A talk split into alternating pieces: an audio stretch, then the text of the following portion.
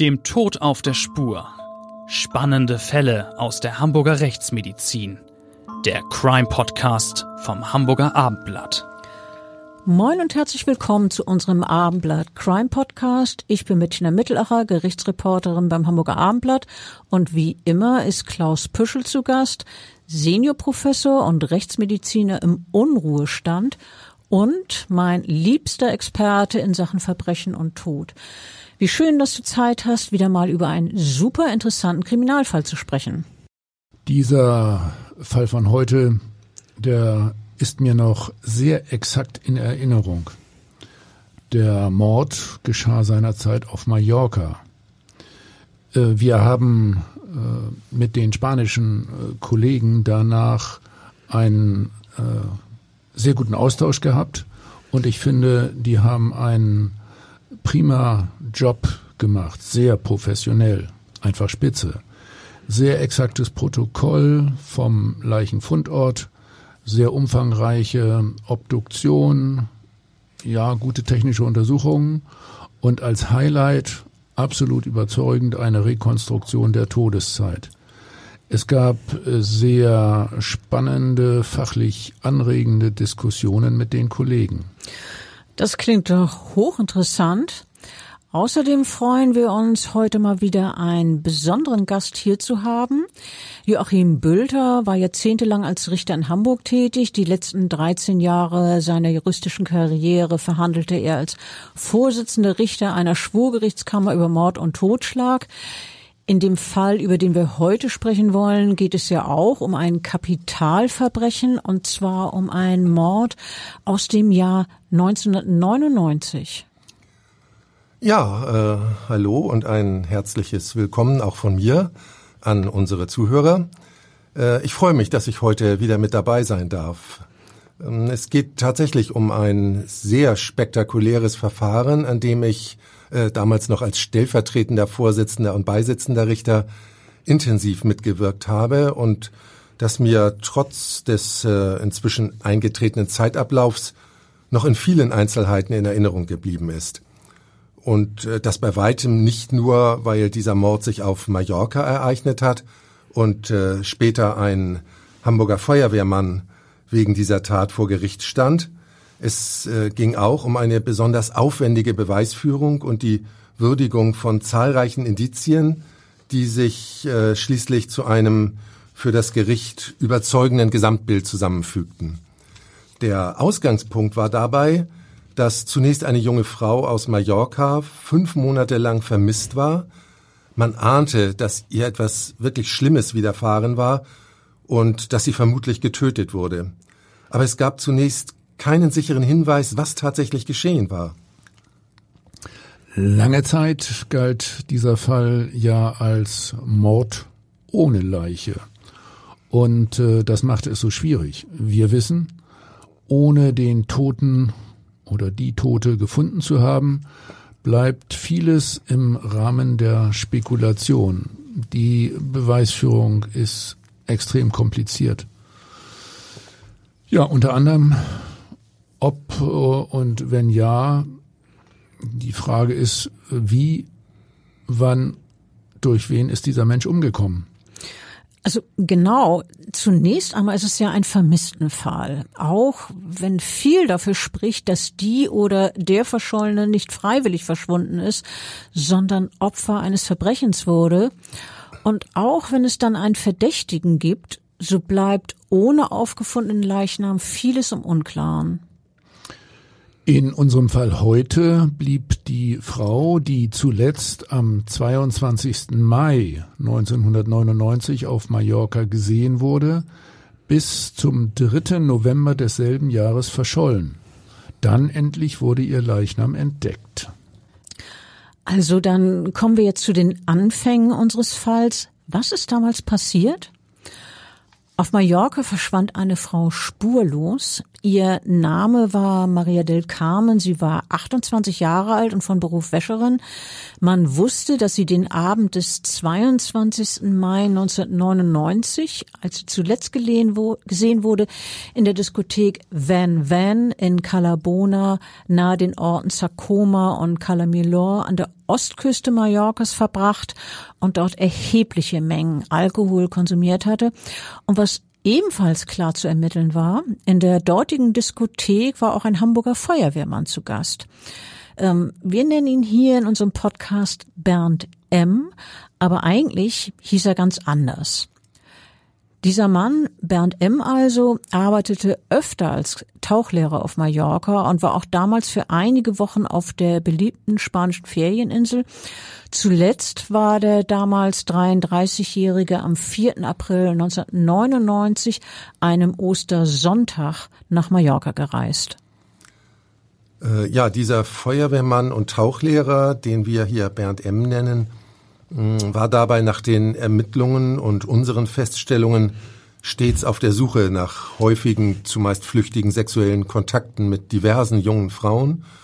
Und äh, vor diesem Hintergrund soll er am 22. Mai, also sechs Wochen nach seiner Ankunft, einen unter anderem sexuell motivierten Mord begangen haben nämlich diesen Mord an Maria del Carmen, die ja nach ihrem Besuch in der Diskothek unauffindbar war.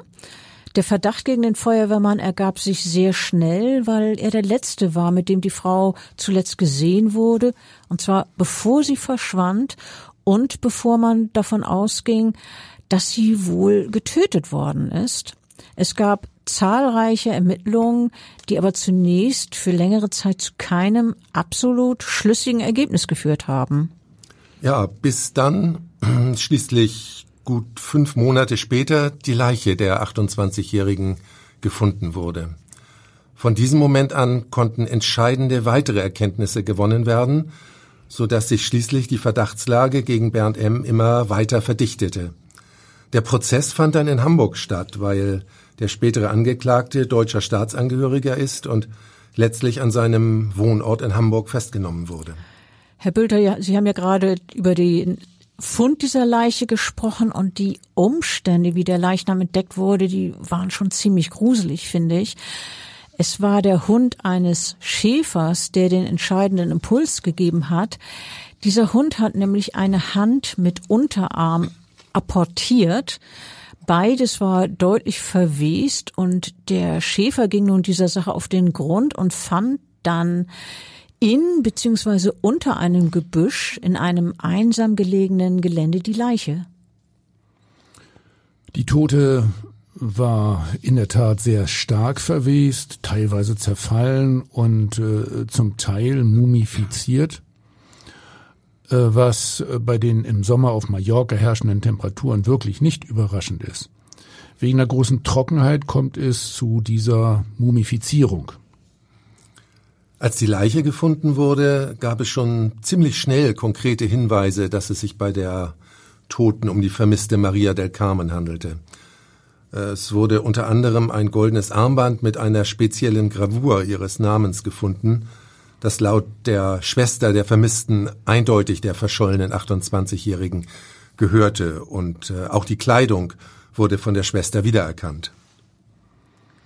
Äh, zugegebenermaßen, Kleidung und Schmuck sind für eine Identifizierung äh, wichtig, aber häufig reichen sie nicht aus. Das sind ja rein äußerliche Merkmale. In der Regel erfolgt die eindeutige Identifizierung über einen Abgleich des Zahnstatus oder über die Genanalyse. Hier brachte die letzte Bestätigung, dass es sich wirklich um die Vermisste handelt, schließlich die molekulargenetische Vergleichsuntersuchung, also der sogenannte genetische Fingerabdruck. Wie sah es denn nun am Fundort aus? Doch jedenfalls nicht so, als habe sich die Frau selber dorthin gegeben und sei dann dort gestorben, oder Herr Bülter? Äh, nein, ganz und gar nicht. Ähm, es war ein Feldweg und dieser liegt, äh, wie bereits erwähnt, in einer eher einsam gelegenen und nur spärlich besiedelten Gegend. Die Leiche lag unter einem dichten Busch, unter den langen Ästen versteckt Außerdem war die Tote noch zusätzlich mit abgebrochenen Zweigen von diesem Busch abgedeckt, so dass sie kaum zu sehen war. Also wenn es diesen Hütehund nicht gegeben hätte, der die Tote offenbar gewittert hat und einen Teil von ihr zu seinem Herrchen apportiert hatte, dann wäre sie womöglich bis heute überhaupt nicht gefunden worden, oder? Ja, darüber kann man natürlich nur spekulieren, aber möglich wäre es. Mindestens hätte es aber noch wesentlich länger dauern können, bis sie irgendwann einmal zufällig entdeckt worden wäre. Also für die Ermittlungen war es ja damals wichtig, wie genau der Leichnam dalag. Ähm, ich will das jetzt mal schildern. Der Unterkörper war weitgehend entblößt, der Slip an der Seite aufgerissen, der Büstenhalter war hochgeschoben und die Bluse war der Frau von hinten nach oben über den Kopf gezogen, so dass ihre Arme nahezu fixiert waren und am Hals lag die Bluse eng an. Daraus kann man doch wohl den Schluss ziehen, dass die Frau vergewaltigt worden sein könnte und dass sie mit ihrer Bluse stranguliert wurde?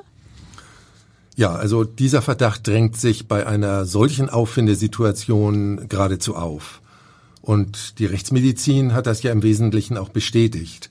Ich erinnere noch genau, dass wir in der Hauptverhandlung mit einem der Bluse des Opfers sehr ähnlichen Kleidungsstück den Strangulationsvorgang rekonstruiert haben. Und zwar unter Ihrer sachkundigen Mitwirkung, Professor Püschel. Ja, genau daran erinnere ich mich äh, auch noch sehr gut. Aber äh, gehen wir noch einmal kurz zurück zur Situation, wie der Leichnam aufgefunden wurde und was danach geschah. Der zuständige spanische Rechtsmediziner hatte die Leiche ja äh, zunächst am Fundort äh, exakt untersucht und dann umfassend obduziert. Üblicherweise geben unter anderem der Zustand der Weichteile am Hals und äh, der des Kehlkopfes die entscheidenden Hinweise, ob eine Strangulation vorliegt. Äh, du sagst üblicherweise, hier war es aber dann offenbar anders, oder? Ja, denn eine exakte Feststellung der Todesursache war in diesem Fall deswegen überhaupt nicht mehr möglich, weil die Leiche schon zu stark verwest war. Aber wir beide, der äh, spanische Kollege und ich, sind zu dem Schluss gekommen, dass ein Tod durch Strangulation mittels der hochgezogenen und quer über den Hals gelegten Bluse sehr nahe liegt, also überaus wahrscheinlich ist. Und der, wo hast Lass mich noch Folgendes sagen. Der spanische Kollege hat ähm, mich äh, seinerzeit im Institut für Rechtsmedizin aufgesucht und äh, wir haben sehr lange über äh, diese Auffindungssituation und ähm, die äh, Position der Kleidung am Leichnam diskutiert. Okay, und welche Schlüsse habt ihr jetzt dann weiter genau gezogen, Klaus? Zunächst mal konnten wir andere Todesursachen ja sehr sicher ausschließen. Es ist mitunter so, dass man äh, sich auf diesem Weg äh, also über den Ausschluss anderer Möglichkeiten einer wahrscheinlichen Todesursache nähert. Ausschlussverfahren nennen wir das. Wir konnten feststellen, dass Maria del Carmen eine körperlich gesunde junge Frau ohne Vorerkrankungen war. Äh, dazu waren auch äh, klinische Befunde bekannt, dass sie ganz gesund war. Zunächst waren ähm, die Befunde auch insoweit völlig eindeutig, dass es keine knöchernen Verletzungen gab. In Spanien sind nämlich sehr umfangreiche Röntgenuntersuchungen durchgeführt worden. Sprich, ein Tod beispielsweise durch einen Sturz, ja, dort äh, im Gelände oder äh, durch Schläge mit einem schweren Werkzeug, das war alles auszuschließen. Und schließlich noch einmal, so wie die Bluse eng am Hals der Toten anlag, war dieses Kleidungsstück absolut als tödliches Strangulationswerkzeug geeignet. Wenn man an den losen Enden kräftig zieht, äh, kann man die Unterbrechung der Blutzirkulation erreichen und äh, so einen Tod durch Erdrosseln herbeiführen. Okay, das leuchtet ein. Und was war mit dem Todeszeitpunkt? Was konntet ihr dazu ermitteln? Es war ja im Laufe der Ermittlungen durch Zeugenaussagen und weitere Belege eindeutig, dass der Verdächtige, dieser Feuerwehrmann Bernd M. am 23. Mai sehr eilig von der Insel Mallorca abgereist ist, wenn die Frau also mit Sicherheit erst nach diesem 23. Mai gestorben sein könnte, hätte er ein Alibi.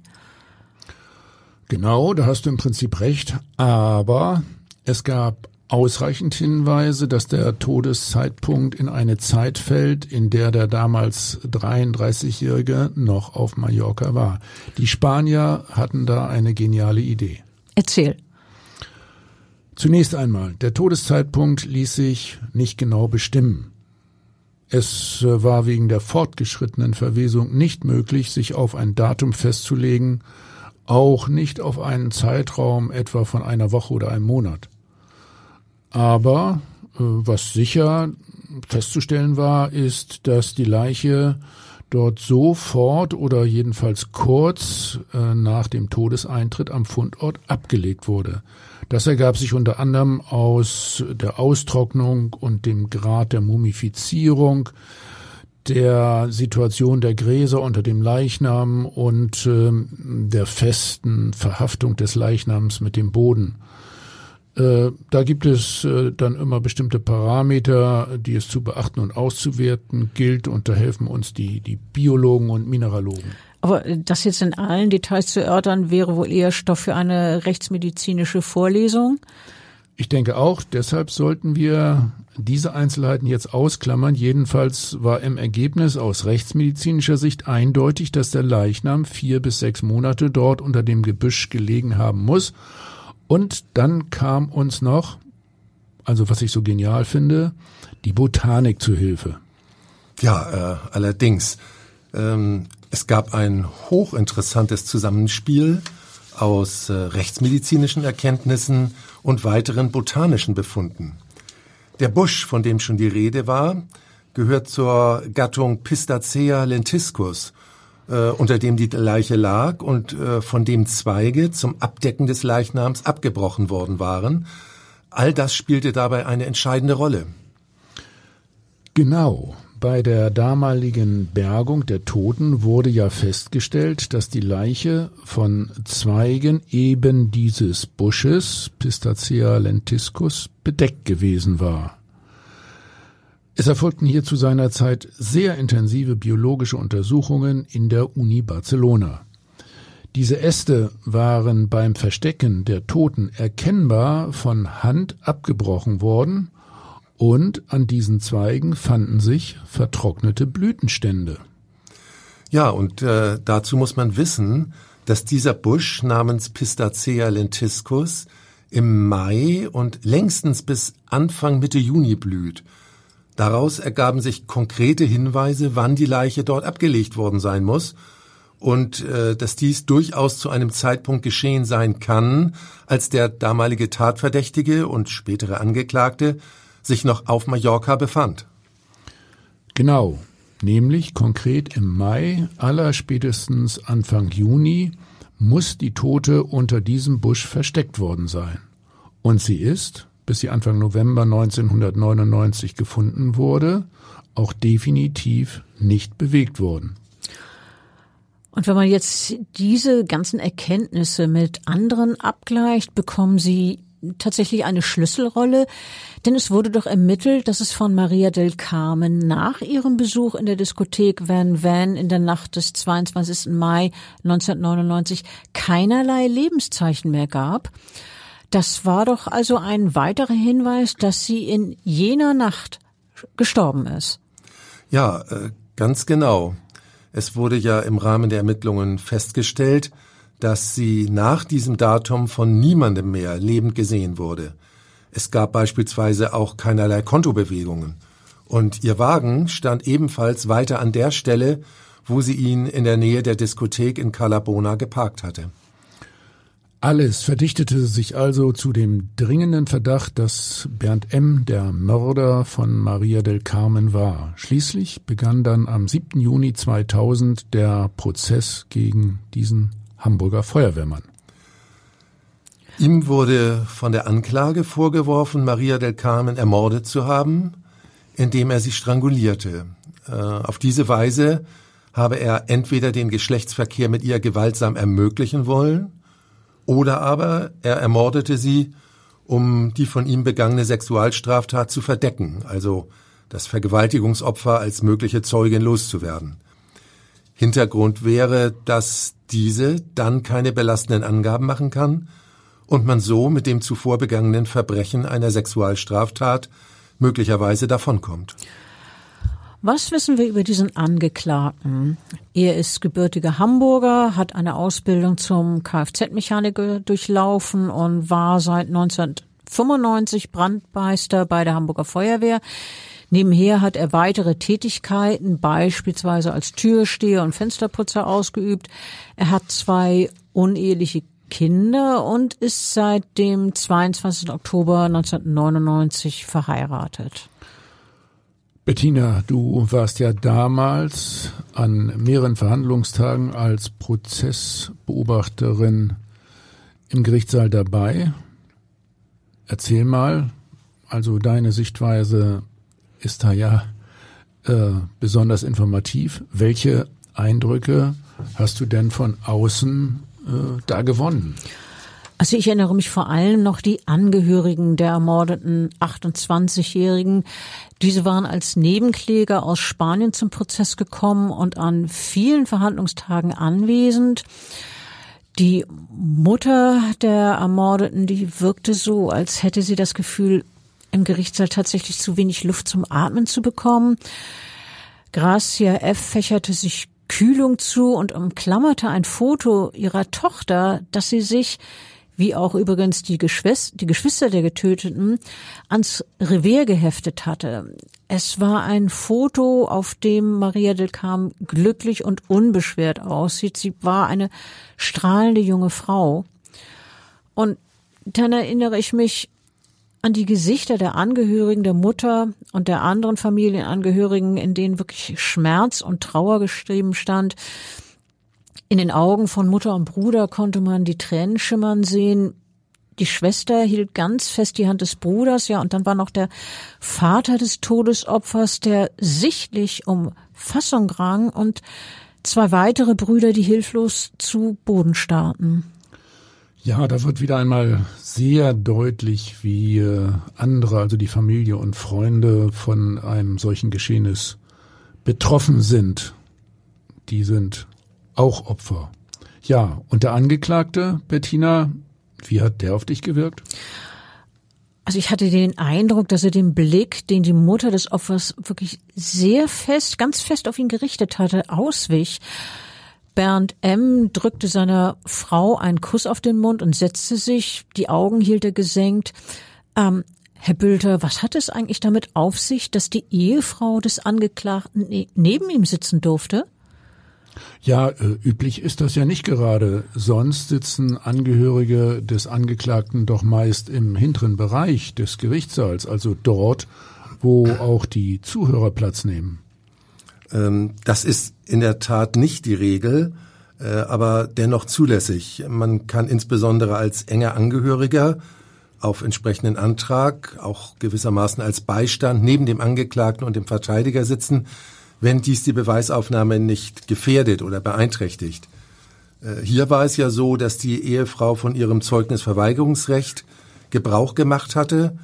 So bestand also keine Sorge, dass die Beweisaufnahme durch ihre Anwesenheit vorn im Saal gefährdet sein könnte. Und äh, sie hätte ja ohnehin den gesamten Prozess im Zuhörerraum verfolgen können. Also saß sie da vorne gewissermaßen als moralische Unterstützung für ihren Ehemann. Ähm, Angeklagt wurde der Feuermann ja wegen sexuellen Missbrauchs und Mords, jeweils zu Lasten der 28-jährigen Maria del Carmen. Das Mordmerkmal soll gewesen sein, dass er die Tötung entweder zur Befriedigung des Geschlechtstriebes und zur Ermöglichung einer Straftat begangen habe oder zur Verdeckung einer Straftat. Es gab aber noch einen zweiten Vorwurf gegen den Angeklagten, über den Sie damals verhandelt haben, Herr Bülter. Äh, ja, da ging es darum, dass der 33-Jährige sechs Wochen vor dem Mord an Maria del Carmen eine von ihm gezielt betrunken gemachte und deshalb in ihrer körperlichen Widerstandsfähigkeit zumindest sehr eingeschränkte 17-Jährige in recht rücksichtsloser Weise zum Geschlechtsverkehr gezwungen haben soll. Äh, diese mutmaßliche Tat wies natürlich gewisse Parallelen zu dem angeklagten Mord auf, denn in beiden Fällen war das Opfer jedenfalls ganz erheblich und auch erkennbar alkoholisiert. Okay, Sie reden jetzt von Parallelen zwischen diesen beiden angeklagten Fällen. Ähm, der Angeklagte Bernd M. hat sich ja im Prozess nicht äh, zu den Vorwürfen geäußert, weder in dem einen noch in dem anderen Fall. Auf Anraten meines Anwalts sage ich nicht zur Sache aus, erklärte er kurz, ohne Zögern, wie ich mich erinnere, fast schon zackig. Ähm, und äh, so hat der Mann auf die Fragen nach seinen Personalien geantwortet, aber dann eben äh, sich zur Sache nicht geäußert. Über sein Leben erzählte der gelernte Kfz-Mechaniker unter anderem, dass er seit 1995 als, Brand, als Brandmeister Beamter bei der Feuerwehr ist, mittlerweile dann vom Dienst suspendiert und äh, seit Oktober 1999 verheiratet mit seiner Frau, die ist oder war Altenpflegerin und er sagte ja auch noch, in seiner Freizeit beschäftige er sich, Zitat, viel mit Tauchen. Ja, dieses Tauchen war äh, eines seiner großen Hobbys und äh, das Tauchen war es ja auch, das ihn überhaupt nach Mallorca gebracht hat. Er hat ja dort immer wieder als Tauchlehrer gearbeitet. Und äh, er hat diesen Job ja offenbar nebenbei äh, fleißig dazu genutzt, Frauen kennenzulernen, abzuschleppen und mit ihnen Sex zu haben, oder, Herr Bülter? Ja, so stellte sich das im Laufe der Ermittlungen und auch später bei der Beweisaufnahme im Prozess heraus.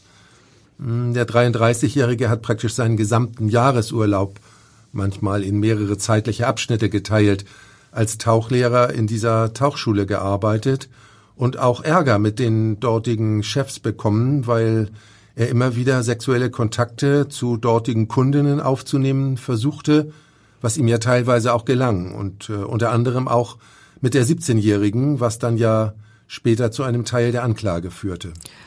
Bevor wir uns wieder diesen Details um den Mord an Maria del Carmen zuwenden, können wir, glaube ich, das Ergebnis im Fall dieser zweiten Anklage vorwegnehmen, oder?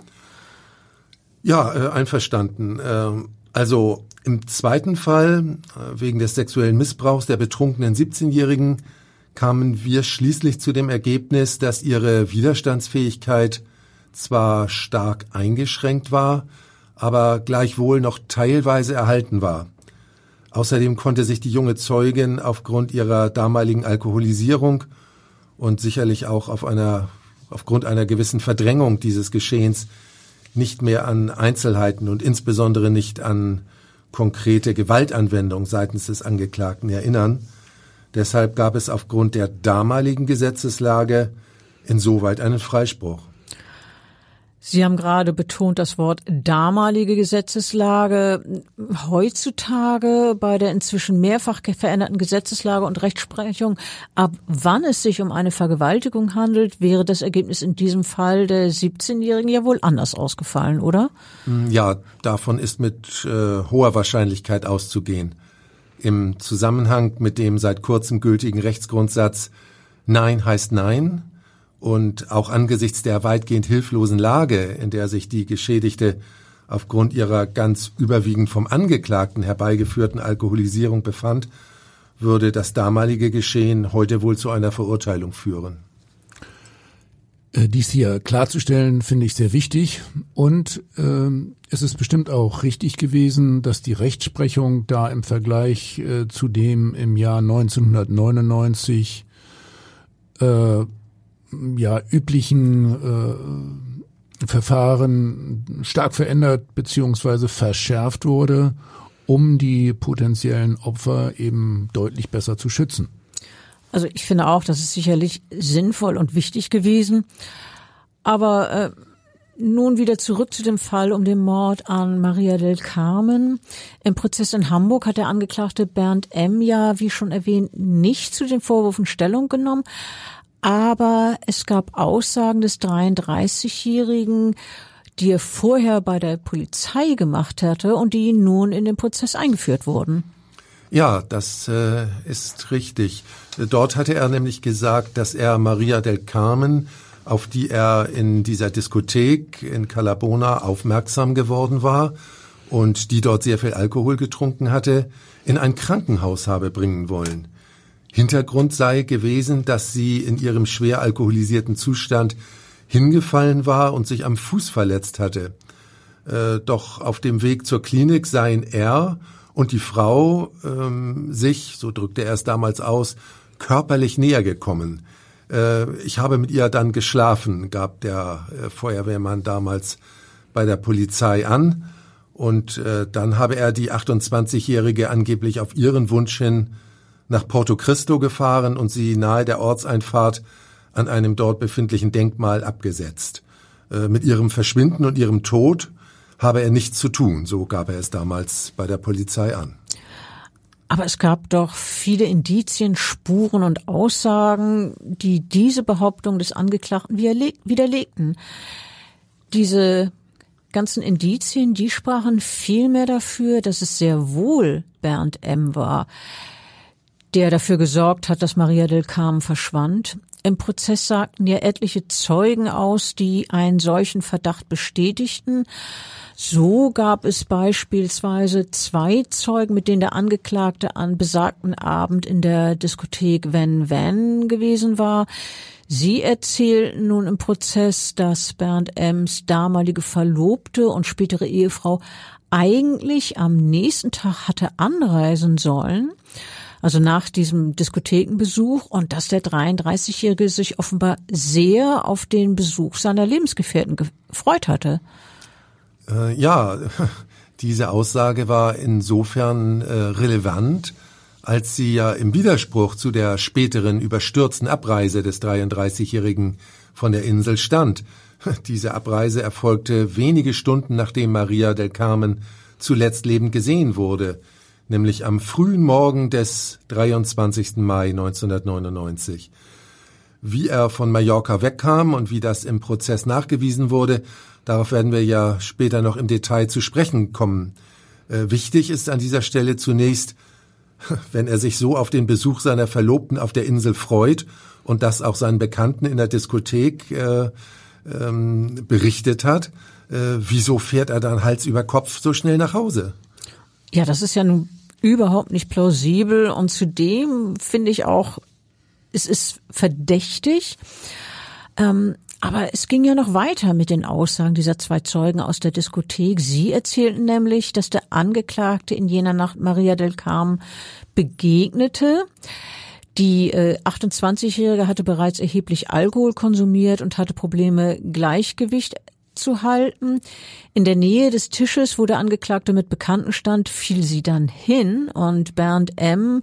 half ihr, äh, dass sie sich aufrichten konnte. Dann führte er sie zu einer Terrasse vor der Diskothek und hierbei berührte er sie laut der Aussage dieser Zeugen intensiv. Also nicht nur wie jemand, der jemanden stützen will, sondern das hörte sich ganz anders an.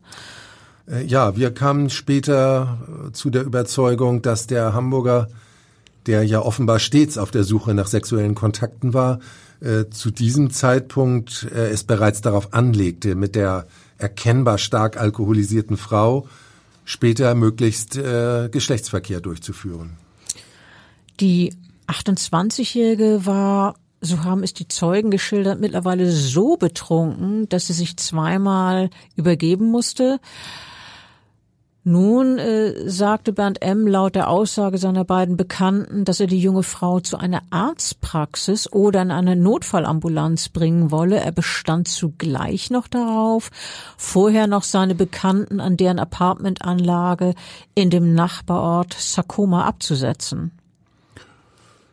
Also, wenn wir mal vom Ende her denken, also ausgehend äh, von dem äh, von Bernd M. geplanten Sex, äh, wäre so ein Manöver von dem Hamburger natürlich clever gewesen.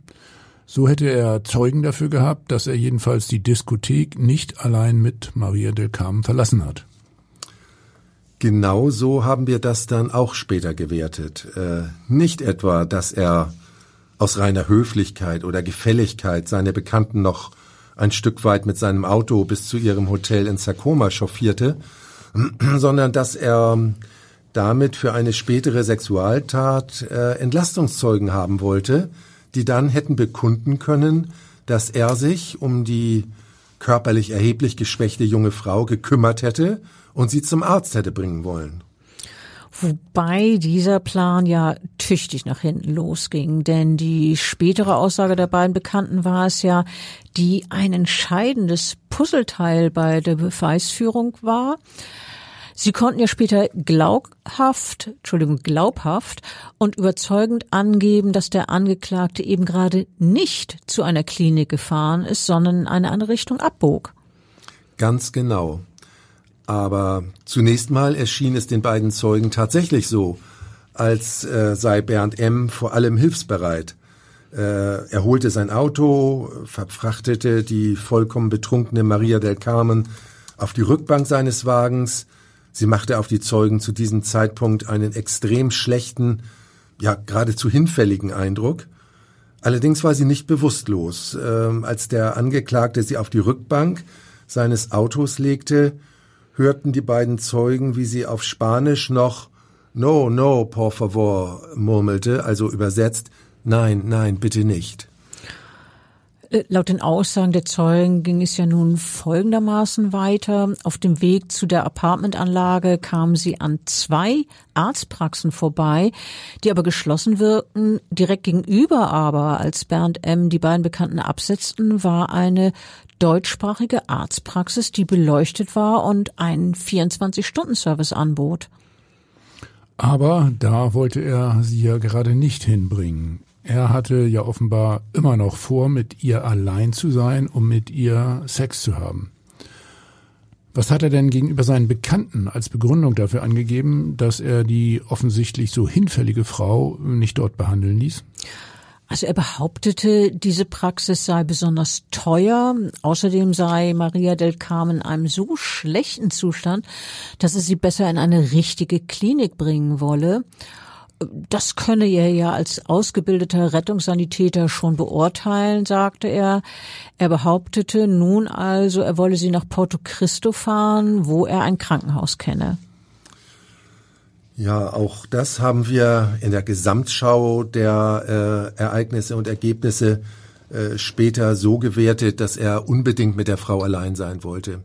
Er wollte ungehinderten und ungestörten Zugriff auf sie haben, um sexuell mit ihr verkehren zu können. Die Zeugen sahen noch, wie er bei der Abfahrt von ihrem Hotel nach links abbog, um angeblich nach Porto Cristo zu fahren, was zwar möglich gewesen wäre, ein Abbiegen nach rechts, aber der einfachere und wohl auch schnellere Weg nach Porto Cristo gewesen wäre. Und äh, für Sie als Gericht war ja damals sowieso ein ganz anderer Ablauf plausibler. Ja, wir waren überzeugt, dass er kurz nach dem Abbiegen nach links erneut äh, noch einmal die Richtung wechselte, den Ortsbereich von Sakoma verließ und weiter zu einem einsamen Feldweg beziehungsweise einem einsam gelegenen Ackergelände fuhr. Wir sind zu der Überzeugung gekommen, dass er an jenem abgelegenen Ort die junge Frau sexuell missbrauchte und sie in diesem Zusammenhang dann tötete. In diesem Gelände wurde dann ja auch gut fünfeinhalb Monate später unter dem bereits erwähnten Gebüsch die Leiche der jungen Frau gefunden. Also ähm, mein Vorschlag wäre, dass wir etwas später dazu zurückkommen, was sich jetzt offenbar genau zwischen Bernd M. und der vollkommen betrunkenen und wohl kaum noch widerstandsfähigen Frau abgespielt hat. Denn äh, das ergibt sich ja aus Rekonstruktion, Schlussfolgerungen und den Ergebnissen unter anderem aus der Rechtsmedizin und der Auffindesituation, über die wir schon gesprochen haben. Ähm, was wir definitiv wissen, ist ja, dass Bernd M. laut Zeugenaussagen der letzte war, der mit dem späteren Opfer äh, gesehen wurde, solange sie noch äh, lebte. Äh, deshalb gab es von vornherein einen Verdacht gegen den Hamburger, etwas mit dem Tod von Maria del Carmen zu tun zu haben zumal der 33-Jährige, wie wir es vorhin ja schon angedeutet haben, wenige Stunden nach dem Verschwinden der Frau überraschend übereilt und unter einem Vorwand von der Insel abreiste. Es mag äh, nachvollziehbar sein, dass der Mann, wenn er gerade einen Mord begangen hat, möglichst schnell, möglichst weit weg will und am besten nach Hause. Das ist für mich irgendwie menschlich. Aber clever finde ich so ein Verhalten nicht gerade, denn es wird doch, wenn der Aufbruch wirklich so überstürzt war, eher verdächtig, finde ich fand die Kripo auch. Und eigentlich will man doch als Täter gerade keine Aufmerksamkeit erregen. Ja, da haben Sie natürlich recht. Ein kalt berechnender Täter würde sehr wahrscheinlich alles tun, um möglichst unauffällig zu bleiben, seine ursprünglichen Pläne weiterverfolgen, am nächsten Tag wie gewohnt zur Arbeit gehen oder seiner Tätigkeit als Tauchlehrer weiter nachgehen. Irgendwann äh, so tun, als sei er vollkommen überrascht, dass die Frau vermisst wird. Insgesamt kann man sagen, ein berechnender, abgebrühter Täter würde wohl unbedingt versuchen, Ruhe zu bewahren. Aber Bernd M. hat nun genau anders gehandelt. Er war offenbar nervös und hektisch geworden und befand sich in einer schon an Panik grenzenden Verfassung. Kann man ja auch irgendwie verstehen. Er musste ja damit rechnen, dass sein Opfer demnächst vermisst und gesucht würde und äh, dass man sich außerdem daran erinnern würde, dass er zuletzt Kontakt mit ihr hatte. Immerhin hat äh, dieser Bernd M. ja noch versucht, für seine überraschende und überstürzte Abreise am frühen Morgen des 23. Mai 1999 einen halbwegs nachvollziehbaren Vorwand zu finden. Er hat nämlich gegenüber seinen Chefs in der Tauchschule behauptet, seine Mutter habe einen Herzinfarkt erlitten. Was aber nicht stimmte. Auch darüber hat er offenbar nicht wirklich nachgedacht, denn ob ein naher Angehöriger mit einem Herzinfarkt in einer Klinik eingeliefert wurde und dann ja wohl wahrscheinlich auf der Intensivstation liegen würde, das wäre ja später bei polizeilichen Ermittlungen auch zu überprüfen. Naja, das ist ja auch geschehen. Und äh, dann würde herauskommen, dass er zumindest in diesem Punkt definitiv die Unwahrheit gesagt hat, was ihn wiederum noch mehr verdächtig machen würde. Na klar, Klaus, wir wissen das. Herr Bülter natürlich weiß sowas auch. Wir haben ja auch Erfahrung damit, was die Polizei alles kann und was alles ermittelt werden kann. Aber offenbar hat Bernd M. das damals nicht gewusst, beziehungsweise er hat nicht drüber nachgedacht. Hm, ja, das wird wohl seine Überlegung gewesen sein. Aber etwas anderes hat er offenbar durchaus ins Kalkül genommen. Er hat nämlich nicht das Flugzeug genommen, um von Mallorca schnell wegzukommen, sondern ist mit dem Auto und der Fähre über das spanische Festland und Frankreich nach Deutschland zurückgefahren. Äh, wir sind im Prozess zu der Überzeugung gekommen, dass er das Auto unbedingt auch von der Insel bringen wollte, weil ihm äh, sicher klar war, dass darin sehr wahrscheinlich Spuren des Mordopfers zu finden sein werden. Ja, hm, finde ich sehr gut möglich. Die äh, Kriminaltechnik leistet da äh, heutzutage wirklich Erstaunliches und äh, kann kleinste Spuren von Epithelien mit DNA-Untersuchungen nachweisen oder Fasern. Aber äh, Moment mal, Bernd M. hatte äh, doch ein weiteres Problem bei seinem plötzlichen Aufbruch. Wir haben ja darüber gesprochen, dass genau an diesem Tag seine Verlobte zu ihm nach Mallorca hätte reisen wollen. Da kann er kaum gewollt haben, dass sie sich ins Flugzeug setzt und er gleichzeitig mit dem Auto und per Fähre in die Gegenrichtung nach Deutschland aufbricht. Wie hat er denn da Vorsorge getroffen? Ja, natürlich. Äh, das ähm, würde überhaupt nicht zusammenpassen, ganz und gar nicht. Äh, er wollte auf jeden Fall verhindern, dass seine damalige Verlobte nach Mallorca kommt. So haben wir es jedenfalls gewertet, dass äh, Bernd M. nachweisbar in den frühen Morgenstunden nach dem sexuellen Missbrauch und der Tötung von Maria del Carmen vielfach versucht hat, seine Verlobte auf dem Handy anzurufen. Die äh, Auswertung der Verbindungsdaten des Mobiltelefons ergab später, dass er insgesamt zehnmal vergeblich bei ihr angerufen hat. Dann hat er sie schließlich auf dem Festnetz erreicht. Äh, wir wissen aus weiteren Auswertungen der Telefonverbindungen auch, wie lang dieses Gespräch gedauert hat, nämlich ziemlich genau neuneinhalb Minuten. Es gab also offenbar einiges zu besprechen. Den Eindruck muss man natürlich haben, aber was er ihr in diesen neuneinhalb Minuten Telefonat gesagt hat, das wissen wir ja nicht. Irgendwie muss er seine Verlobte jedenfalls überzeugt haben, dass sie zu Hause bleibt und dass er jetzt zurück nach Hamburg kommen will, oder?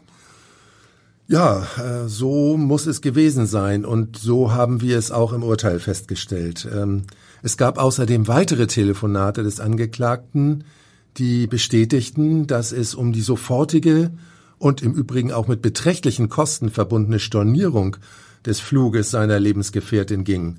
Unter anderem rief er deswegen auch beim Reisebüro selbst an, wo sie den Flug für seine Verlobte gebucht hatten. Okay, also da sieht man, da hat das unbedingt stornieren wollen. Ähm, es ist ja während der polizeilichen Ermittlungen und in der Beweisaufnahme in ihrem Prozess gelungen, viele weitere Handlungen von Bernd M. sicher nachzuweisen. Ich war Herr Bülter. Es ging unter anderem um weitere Telefonate, mit denen der Verdächtige offenbar seine Tat verschleiern wollte, Kontoabhebungen, die er tätigte und Kontakte zu Bekannten, von denen er sich Rat holen wollte, wie er auf Fragen der Polizei reagieren solle. Also, ich finde jedes für sich äh, ein wichtiges Puzzleteil in der Beweisführung des Gerichts, oder? Ja, das äh, stimmt. Da konnten wir in der Tat auf einiges zurückgreifen. Äh, so rief er unter anderem nochmal von unterwegs bei der Tauchschule an und fühlte, ja, so ganz vorsichtig vor, ob es denn schon Ermittlungen wegen des Verschwindens von Maria del Carmen gab und außerdem konnte anhand von Kontodaten nachgewiesen werden, welche Anschaffungen er gleich zu Hause in Hamburg machte. Die Ausgaben waren zum Teil beträchtlich. Unter anderem kaufte er für sein Motorrad teures Zubehör. Das war deshalb im Prozess für uns relevant, weil Bernd M. ja im Laufe der Ermittlungen gegenüber mehreren Zeugen und gegenüber der Polizei behauptet hatte, er habe wegen drängender finanzieller Probleme und Kontoüberziehungen sehr schnell Mallorca verlassen müssen. Das passte dann natürlich überhaupt nicht zu den teuren Anschaffungen für Zubehörteile seines Motorrades gleich nach seiner Rückkehr nach Hamburg. Wir erinnern uns ähm, auch, ursprünglich hat er ja behauptet, seine Mutter habe einen Herzinfarkt gehabt. Aber dann muss ihm klar geworden sein, dass seine diesbezügliche Lüge auffliegen wird. Nun also die zweite Legende, dass er wegen des dicken Minus auf seinem Konto von Mallorca abgereist ist. Aber wer sich so sehr Sorgen um seine Finanzen macht, tätigt ja wohl eher keine überflüssigen Anschaffungen. Ganz genau so haben wir das auch äh, damals gewertet. Äh, nach dem ersten Vorwand, den er angeführt hatte, nämlich der ausgedachten Erkrankung seiner Mutter, platzte wegen seiner vielfältigen Einkäufe auch die zweite Version der angeblichen finanziellen Notlage. Letztlich gab es also nur eine vernünftige Erklärung für die plötzliche Abreise von Bernd M. Nämlich, dass er etwas mit dem Verschwinden und dem Tod von Maria del Carmen zu tun hatte. Ganz genau. Es gab äh, noch mehrere weitere Aussagen von Zeugen, mit denen Bernd M. kurz nach seiner Rückkehr in Hamburg zu tun hatte. Äh, es würde jetzt zu weit führen, dies alles im Detail darzustellen und deshalb will ich darauf im Einzelnen jetzt hier nicht eingehen. Aber diese Zeugenaussagen zeigten jedenfalls, dass der damals Tatverdächtige und spätere Angeklagte immer wieder seine Schilderungen verändert und den Ermittlungen angepasst hat. Äh, mal war Maria del Carmen angeblich überhaupt nicht in seinem Auto gewesen, mal hat er sie angeblich in seinem Fahrzeug mitgenommen und in der Nähe ihres Elternhauses in Porto Cristo abgesetzt und schließlich behauptete er gegenüber der Polizei, dass sie sich von ihrer Alkoholisierung etwas erholt hatte und es in seinem Auto zu vernehmlich, einvernehmlichem Sex mit ihr gekommen sei. Er habe sie dazu nicht gedrängt und schon gar nicht vergewaltigt. Erschien das denn halbwegs glaubhaft? Nein, äh, das war schon für sich betrachtet wenig glaubhaft, denn Maria del Carmen sprach kein Wort Deutsch. Sie war nach den Zeugenaussagen ihrer Freundinnen eher zurückhaltend in Bezug auf Männerbekanntschaften und sie war aufgrund ihrer erheblichen Alkoholisierung körperlich sehr geschwächt. Das alles machte es sehr unwahrscheinlich, dass sie unter diesen Umständen und in ihrem Zustand mit einem ihr völlig unbekannten deutschen Mann in dessen Auto einvernehmlichen Sexualverkehr gehabt haben soll. Diese neueste Version des einvernehmlichen Geschlechtsverkehrs kam ja von dem Verdächtigen, nachdem er mit einem Jurastudenten gesprochen hatte. In diesem Gespräch hat der angehende Jurist nämlich darauf hingewiesen, dass Spermaspuren unter Umständen noch nachzuweisen wären, wenn man die Tote auffinden würde. Da hat er im Unterricht bei mir gut aufgepasst. Besser ist. Und so ist es natürlich wirklich. Wenn der Leichnam zeitnah nach dem äh, Verschwinden von Maria del Carmen entdeckt worden wäre, wären auch Spermaspuren nachzuweisen gewesen. Und man hätte sie durch einen genetischen Vergleich äh, auch sehr einfach dem Verdächtigen eindeutig zuordnen können. Insofern war seine daran angepasste Einlassung in der er zugegeben hat, mit ihr angeblich einvernehmlichen Sex gehabt zu haben, gewissermaßen eine Flucht nach vorn. Das war also der letztlich, äh, aber dann erfolglose Versuch, möglicherweise nachweisbare Spermaspuren von ihm an der Leiche oder ihrer Bekleidung zu erklären. Nochmal, der Leichnam war in einem so fortgeschrittenen verwesten, verfaulten Zustand, da waren dann auch keine DNA-Untersuchungen mehr möglich und Spermien konnten nicht nachgewiesen werden. Aber wie man es dreht und wendet, ähm, was der Angeklagte da behauptet hat, das hat ihm ja am Ende nichts genützt. Äh, er ist dann mit dem Urteil vom 13. Oktober 2000 zu lebenslanger Haft verurteilt worden, nämlich wegen Mordes und wegen sexuellen Missbrauchs von Maria del Carmen. Herr Bülter, wie kam es denn zu dieser Verurteilung? Was waren denn wesentliche Aspekte der Beweisaufnahme? Ja, einige Dinge habe ich ja eben schon äh, genannt. Es war die Auffindesituation, äh, es waren die rechtsmedizinischen Erkenntnisse und es waren auch seine wechselnden und in vielfacher Hinsicht zu widerlegenden Einlassungen. Ähm, wir sind ähm, aus dem äh, Verlauf und Ergebnis der Beweisaufnahme in der Tat dazu gekommen, dass äh, Maria del Carmen äh, im Zusammenhang mit einer Vergewaltigung eindeutig umgebracht wurde und dass Bernd M. definitiv derjenige war, der an jenem 22. Mai 1999 dieses Verbrechen begangen hat. Vieles von dem, was uns zu dieser Überzeugung gebracht hat, äh, haben wir ja schon erörtert. Ich habe es eben auch schon äh, ansatzweise äh, angesprochen. Unter anderem, dass er zuletzt mit ihr gesehen wurde, seine überstürzte Abreise, seine mehrfach nachgewiesenen Lügen in vielen Einzelheiten seiner wechselnden Aussagen und Angaben. Und äh, die eigentliche Tat ergibt sich ja im Wesentlichen aus den äh, ja wirklich sehr sorgfältig erhobenen Ergebnissen der Rechtsmediziner auf Mallorca, und aus der Spurenlage am Auffindeort der Leiche von Maria del Carmen. Ja, äh, genau so ist es. Äh, nach unserer Überzeugung war durch die Situation beim Auffinden des Leichnams, durch die Lage und den Zustand äh, der Bekleidung und die rechtsmedizinischen Befunde und äh, auch durch die überzeugenden weiteren Ausführungen, unter anderem ergänzend ja auch durch Sie, Professor Fischel, klar, dass äh, Maria del Carmen in jener Nacht zunächst von Bernd M. sexuell missbraucht wurde. Ja, wir sind aufgrund unserer Befunde in enger Kooperation mit den äh, spanischen Kollegen zu dem Ergebnis gekommen, dass die 28-Jährige zwar durch den Alkoholkonsum erheblich geschwächt war, aber im Rahmen ihrer geminderten Kräfte noch zum Ausdruck bringen konnte, dass sie keinen Sex wollte.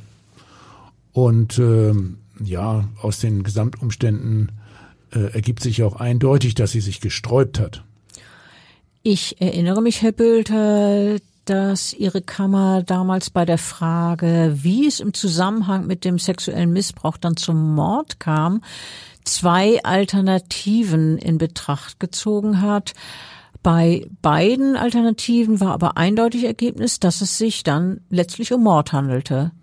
Äh, ja, äh, in der Tat gab es zwei Varianten, die aus unserer Sicht äh, durchaus mögliche, aber doch etwas weniger wahrscheinliche war, dass dem Angeklagten nach oder während der Vergewaltigung der Frau klar wurde, dass er eine erhebliche Straftat begangen hat und dass er die 28-Jährige nun stranguliert hat, um zu verhindern, dass sie überlebt und gegen ihn aussagen könne.